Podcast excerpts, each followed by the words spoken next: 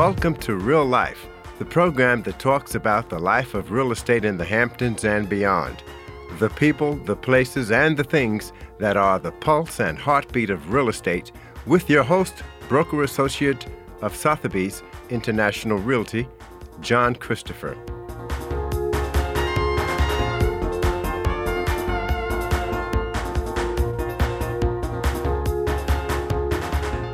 Welcome back to Real Life, and this is your host, John Christopher. And today I have Brown Harris Stevens broker, Jane Holden. Hey, Jane, how are you today? Very well, John. How are you? I'm doing great. You know, uh, I, I understand you were born and raised right here in Sag Harbor Village. Is that correct?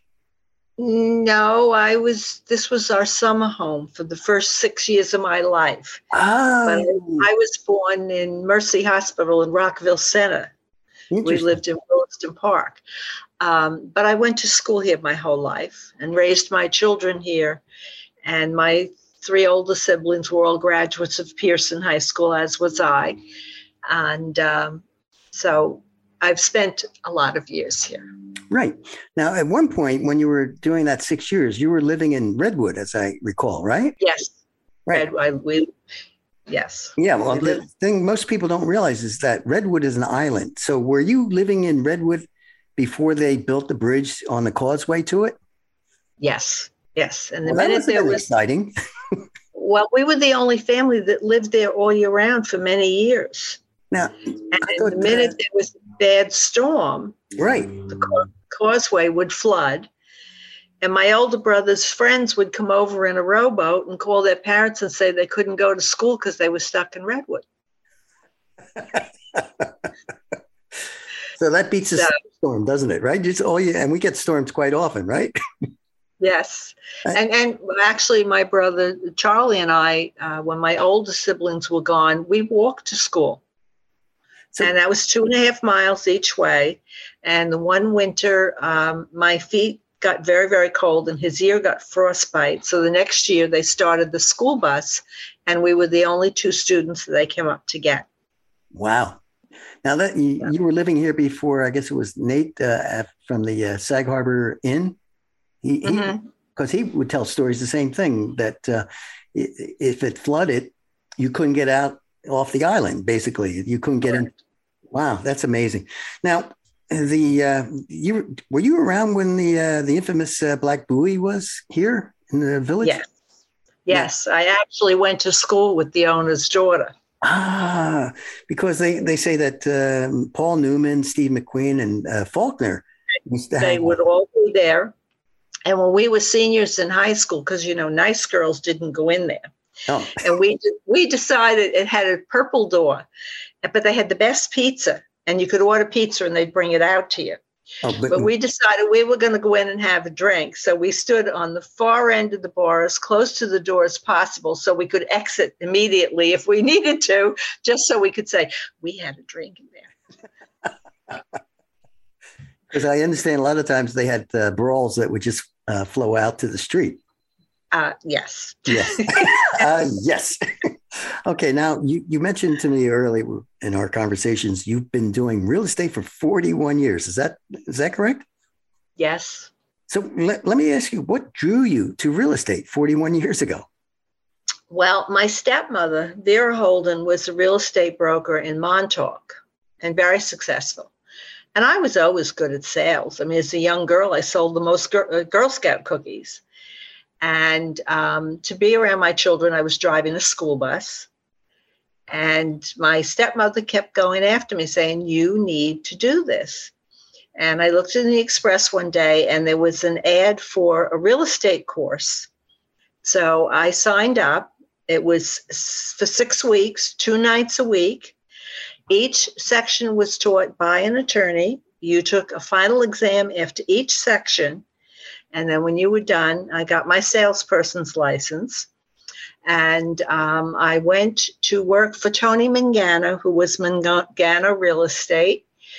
And he really taught me how to do the business. And you could apply for a broker's license. You could take the class to get it a year after you had your salesperson license if you could prove that you did sales and rentals and that you did it full time. Did they have so I, I know nowadays you have to have a certain amount of of um, uh, uh, sales in, in, you know. Yes, even that. But see, the difference between now and then was after I took my exam, they sent a state examiner down who went through to see that I did what I said I did. And then I got my broker's license. Wow. And so, um, well, let me ask you: Did Tony give you any advice that you still use today, or did you have any other mentors that that would say something to you that it, it clicked, and you carry that still today when you're dealing with people in real estate, or just in general in your life? Well, Tony, he taught me so much. And one day I remember saying to him, I don't know how I can ever pay you back. And he said, It's very simple. You pay it forward, you teach somebody else. And my stepmother told me, just remember, Jane, you're only as good as your last sale. Hmm. And people forget that. And they hmm. think this business is easy. You know, dress up, put your high heels on, wear your clothes is too small, saute into the cocktail selling real estate. No, it's not. There's so much work involved. I mean, I went on to go to school to become a paralegal. I took all of the classes for an appraiser, and I did not keep that license up. I was happy with the real estate, but it taught me what you needed to know and how important comps are and how to get a comp. You do not list something because something else is listed at this price and this price. It's what something sold for. And it's frightening how many people doing real estate today do not understand that. Well, you know, speaking of comps, I mean, uh, the market's been changing so rapidly. Uh, how do you do comps? Like, say, the comps from six months ago aren't relevant to, to uh, today's market. That's what makes it a tough business. and be, no, because I'm really, laughing because most people don't think it's it's a tough business. You know, they think, oh, it's all glamour and and showbiz or whatever. And fast money. Yeah. I remember a number of years ago, someone who had a very good job with uh, the town. You know, she um, and she said, "I'm thinking of going into real estate." And I invited her over and I asked her, Do you have your weekends off? She says, Of course. I said, Do you have holidays off? Of course. I said, Do you pay get paid vacation? Oh yes. I said, do you get insurance? Oh, yes. And I said, well, guess what? You won't have any of that in real estate. You pay all that yourself. And did oh. that stop her? Did that stop her? She, she stayed in the very good job that she has, which I'm sure she's very happy she did.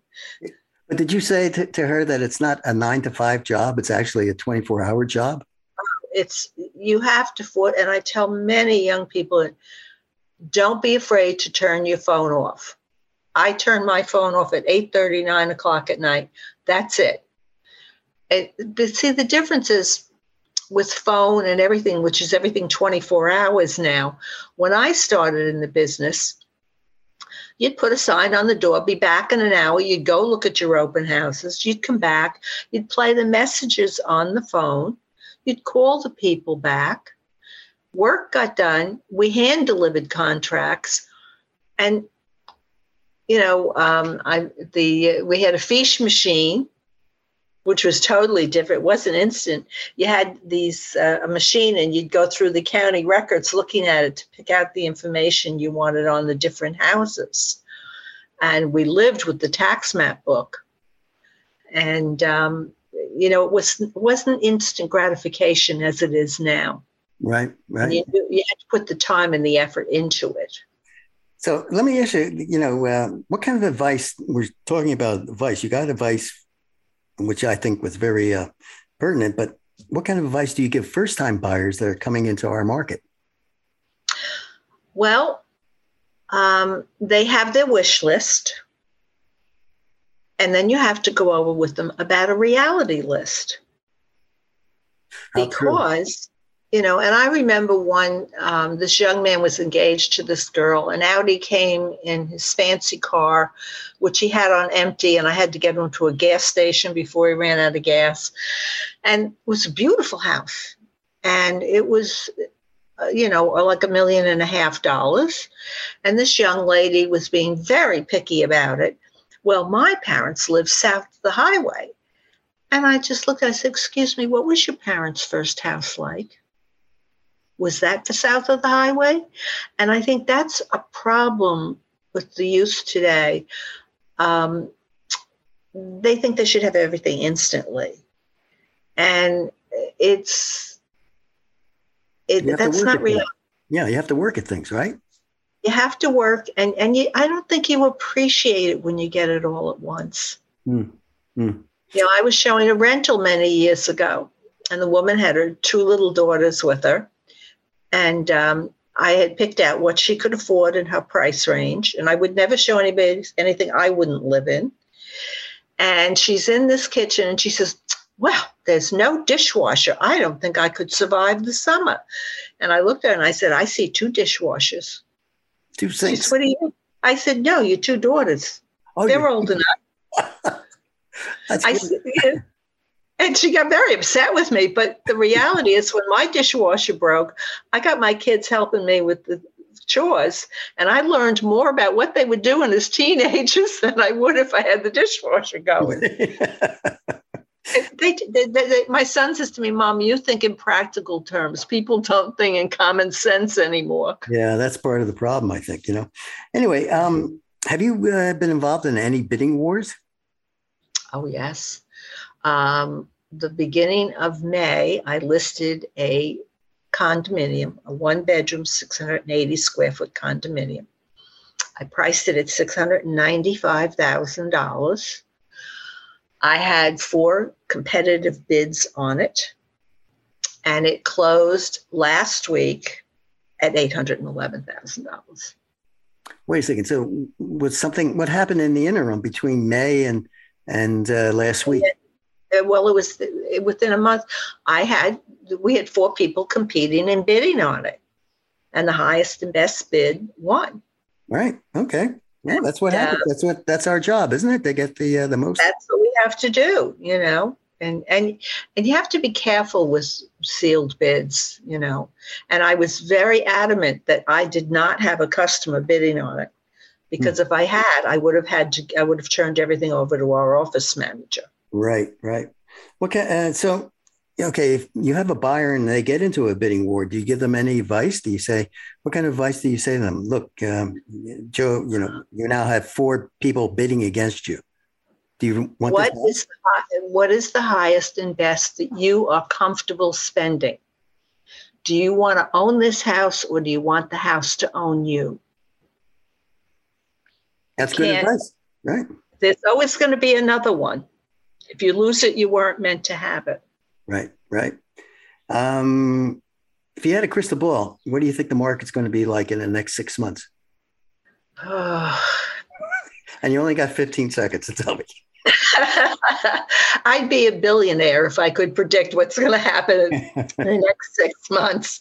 Um, it's. I think you're going to see a lot of houses that people overpaid for when the uh, pandemic started and they panicked coming on the market at a loss.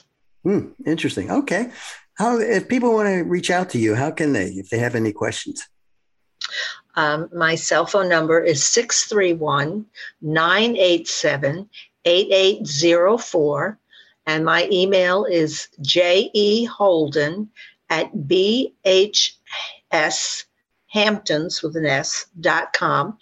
And I'm at 96 Main Street in Sag Harbor next to the movie theater. Fantastic. Jane Holden, it's been a delight and a pleasure having you on the program. This is John Christopher, uh, broadcasting here on Long Island's only NPR station, WLIW 88.3 FM.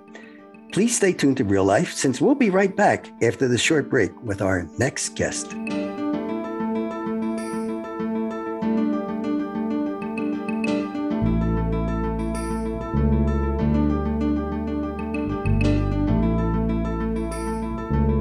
Welcome back to Real Life. And this is your host, John Christopher. And today we're going to talk about a piece of real estate in Sag Harbor Village, except that it floats. And that is the iconic American Beauty 2. I have the pleasure of having Captain Don Heckman with me. Hi, Don. How are you? Hi, John. How are you doing? Thanks I'm, for inviting me today. Oh, I'm uh, I'm so happy that you're here. Okay, and that you you took the you know, little time off uh, from you doing your cruise and and uh, talking to me. So before we talk about the American Beauty, let's talk about you. Where did you grow up? I grew up in a, a, small town in Cape May County, New Jersey. The name of the town was Woodbine. And uh, I came up here in the late 70s to go to Southampton College. And uh, I graduated with a BS in biology and stayed. And stayed? So, yeah, I've been here since the late 70s. Wow. That, what, what attracted you? Because you you uh, grew up by the uh, the water in, by Cape May that uh, you said this is pretty nice out here. Yeah, correct. When uh, I uh, I I sent away to Southampton College for some information, and they sent me a uh, a pamphlet with an aerial view of the campus. And uh, Peconic Bay was on one side, and Shinnecock Bay was on the other side of the campus. And I just thought that uh, that's where I'm going. Well, and and you did right. That's great. So, yep. how'd you come up with the name American Beauty for uh, for your your ship or your boat? I, I which which is correct, ship or boat? Uh, the boat, just a oh, boat. Okay. Uh, in in ninety, I started the tours in '92, and at that time, the uh, a, a local historian, Dorothy Zaykowski, wrote a book called "Sag Harbor: The Story of an American Beauty," and the name stuck. Hmm and that's uh, that's how we got the American Beauty. Now you had go ahead. I'm sorry. Were, you going to say something there, Don? No, no. Go oh, Okay. so you had before you had the American Beauty two, you had the American Beauty one. What happened there? Well, that boat was uh, got was was very old when I bought it, and uh, needed uh, extensive repair, and it would have taken uh, a lot of money and a lot of time to do the repair. So I I had to uh, abort mission. Right. So what what do you do with a boat? Because uh, it's a very large boat. I mean, what do you do uh, in a? How do you? Uh, this, you don't take it to the local dump, do you? No, no. I I, I ended up selling it to a, a, a gentleman from upstate who was going to use it in Lake George, and uh, I don't know what what he's doing with it at this point. Ah, maybe he's doing something similar, right? Yes, probably. Yeah, yeah. Why not? Why not? Exactly. So let's go back to what year was that? 1972, you said? Uh, that, that I started the uh, the boat tours in 92, 1992. Oh, 92. Sorry. Okay. But yes. you were here before, prior to that? I was, I came up here in uh, 77, September okay. of 77. So you've seen Sag Harbor change a little bit, right? Yes. Sag, Sag Harbor and the entire East End actually has changed quite a bit over the years. Now, uh, the population has grown, and the East End is a uh, a destination now. People people from all over the world come to New York City and come and visit the East End. Right, and they, I, I, I, have I've met people from literally all over the world. Wow, and uh, yeah, they, they and they, they come, come, back again, don't they? Some of them come back. Yes. Yeah, excellent. Well, that, that is fabulous. So, what was the village like back then? I mean, was the Black Buoy around? Uh, yeah, I don't remember um, the the whole story behind the Black Buoy, but that was a uh, uh, a bar on Main Street that was here for quite a long time. But the village was very quaint uh, back in the uh, 70s, late 70s and 80s when I was first here. Uh, and of course, the population has grown quite a bit in, uh, you know, all over the East End. So uh, Sag Harbor has changed quite a bit since in in 30 years. Right, right, right. Now, I was thinking when I said the Black Buoy because I've heard all kinds of stories, like um, not uh, Steve McQueen, but um, uh, Paul Newman. I think it was he used to come out here and hang out. Oh, really? I, I don't. I, I, don't know. I'm sure he did. I mean, it, it's possible. Right, right. Because they had the racing uh, in Bridgehampton at the time. So, okay. Anyway, yeah, that's a that's a you know like a little walk down memory lane there. But anyway, um, now you have all kinds of cruises. Like one is this, uh, you have a sunset cruise. Now, how long are they and, and where do you go?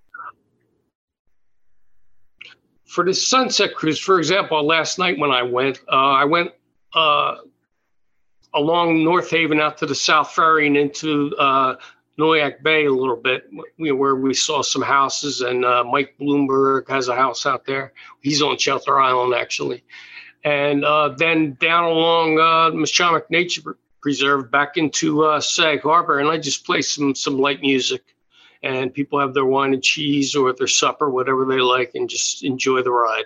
Mm. And uh, during the day, I do a 90 minute cruise at three o'clock where uh, I go out to the Cedar Point Lighthouse and along the Mashomack Preserve and down along uh, North Haven again. And uh, I have a narrative that gives the history of Sag Harbor and describes the area as we go around. Now, is it uh, pre recorded or do you do it live? My, my narrative is on tablet right now. I, I couldn't, wouldn't be able to uh, do it live because uh, the phone rings. I have to watch, you know, navigate the boat, watch the boats, pay attention, and uh, I shouldn't uh, talk on the phone while I'm driving. right, exactly. Now, uh, you also have nature cruises. Can people just say, "Hey, listen, can can we charter the boat and go out and see some nature?" Well, the reason I call that a nature cruise is because uh, about two thirds of the area that we go around is protected by either the Nature Conservancy, the county, the state, and uh, there's a lot. It, it's protected area. There's you know, uh, it, it's it's it, people won't be able to build on it, hopefully forever. And uh, because of that, I describe it as a uh, a nature cruise. Oh, interesting. Describe, I describe the area. What kind of uh, wildlife have you seen? Have you seen any whales or uh, eagles or anything like that? Uh, no, but yesterday, yes, uh, there there are a nesting pair of of uh, eagles on on Mashomack. Uh, I have seen them, and yesterday when we were out, I saw there was a uh, a shark was was caught in the one of the fish traps off of uh. Uh, I have seen dolphins. Yes. Wow, you know, because it almost sounds like uh, Jaws, you know. no, well, it was it was a small one. It was it was uh you know five or six feet. Uh, he was probably chasing bait and uh, got lost. Right, right. That right. happened to a, a dolphin one year. Um, uh, I called the uh, the rescue people uh, and told them that, that, a dolphin was in, caught in a net. And they came out and they, they gave me a return call and they said that uh, it was a juvenile and he was chasing some food and uh, got caught in a net. So they waited till uh, the tide went out and uh, they freed him up. Wow, that is excellent, excellent. Um, have you seen any deer? Because a lot of people don't realize they swim. Yeah, I, I saw uh, one year when uh, I was up by uh, Smith Cove and I was cutting across to uh, uh North Haven, and I saw a, uh, a deer and a, a, fawn swimming from North Haven over to Shelter Island, and uh, that's a, quite a jaunt, isn't it? I mean, it's not like well, I, around the corner. I, a couple, well, yeah, but a, a, a, couple of guys in a small boat pulled up to him and uh, uh, helped the uh, the fawn over to uh, Shelter Island. But the interesting thing was that it was uh, slack tide at the time. The tide was not moving, and I guess she she realized that, and that's why she was doing it at that time. Uh, yeah, I know because the the tide when it comes in between um, Sag Harbor and and uh, Shelter Island sometimes you know can because you can see the ferries. A lot of times they, they, they miss the dock you know they don't miss it but i mean they go out for a wide berth and uh, you know to let the tide pull them back in. Yeah well there's a, a lot of when when the tide moves there's a lot of water that goes from Peconic to Gardiner's Bay and that area there is is gets narrow and so the water actually rushes through there pretty good. Same thing uh, on the north side of Shelter Island, between Shelter Island and Greenport, the tide could move pretty uh, pretty quickly through there. Yeah, have you ever been out to, um, or is that too far a distance uh, to the race? I, I have been out there uh, years ago. I went out there, but uh, uh, there's really uh, that's that's pretty far, and uh, because of the time allowed, the time I have mm-hmm. to do a cruise, I can't I can't really go, uh, you know, out that far. Yeah, that's like a, a day trip, I guess. not a day trip, but uh, yeah, it would take me uh, a couple of hours to get there. I'm a slow boat. You know, I only I cruise during my cruises. I'm usually doing around 7.2 knots. Oh, so uh, uh, it's not like I can get there in 15 minutes and come back. You know, it, it it's like a slow boat to China. Yeah, well, it's nice. Slow is good. well, you know, I uh, we spoke uh, a while back there, and uh, you checked the the weather. And the, does the weather change? I mean, do you sometimes say, "Okay, I'm sorry, I can't. I'm not going out today"? Sure, of course. Uh, but I have uh, several uh, weather apps that I, I pay attention to, and uh, uh, one of them has a good radar system. And um, uh, I watch the weather, and if if it's if it looks like there's a storm close, I usually call it. And I, you know, I prefer to uh, err on the side of caution, right, rather than rather than go out. Okay. Excuse me. Pollen. Hmm. So, if someone wants you to stay out past sunset, can you navigate in the dark? Yes, I have. I have uh, all the safety equipment. However, um, there is no uh, you know New York City skyline type situation out here. So uh, usually people uh, you, you, know uh, want to get in shortly after dark. They're not really interested in staying out long. Right. Uh, my sunset cruise uh, after the sun sets, I'm, I'm you know 15 20 minutes from the dock and uh, you know we get the full effect of the color of the sky and whatnot. But uh, uh, then I go right in. Right, makes sense. Makes total sense. You're right because it, it's it's also like uh, living on the ocean. People think, oh, I want to live on the ocean, but come nighttime, you don't see anything. Yeah, right. When right. you live on the exactly. bay, at least you you see lights. You know, makes exactly. it interesting. It, um, it is nice when when it starts to get dark. It is very nice, but uh, once it turns, it gets fully dark. Uh, uh, there's not much. You, you can't see anything. Now you also do private charters. Um, how does that work? What I do for private charters is I, I charge by the hour. The boat holds 33 people, and uh, people rent the boat by the hour for whatever occasion they have, uh, any kind of party or no party, just a, a group of people together don't want, want to take a ride on a boat and uh, they pick the uh, the day, the time, and the duration, and they bring their their food and beverage down, and there is a bathroom on the boat, and uh, they uh, pair their their playlist to my uh, my stereo via Bluetooth. So, how can someone reach you, Don? Uh, the, the best way to reach me would be uh, uh, by going to my website, which is AmericanBeautyCruises.com. Don Heckman, captain of the American Beauty 2, thank you so much for coming on the program and sharing your experiences. This is John Christopher for Real Life, broadcasting here in the vibrant village of Southampton, New York, on the only NPR station on Long Island. If you'd like to hear this program again or other podcasts, go to WLIW slash radio slash real life. Thank you for listening. And in the meantime, be sure to have an awesome journey.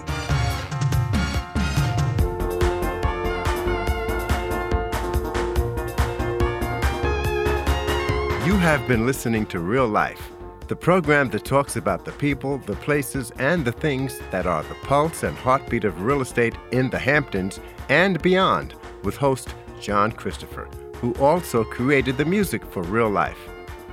WLIW-FM's Delaney Hafner and Kyle Lynch provide production support. Thank you for joining us for Real Life right here on listener supported 88.3 WLIW FM Long Island's only NPR station, which you can also find on your favorite streaming apps and at wliw.org/radio.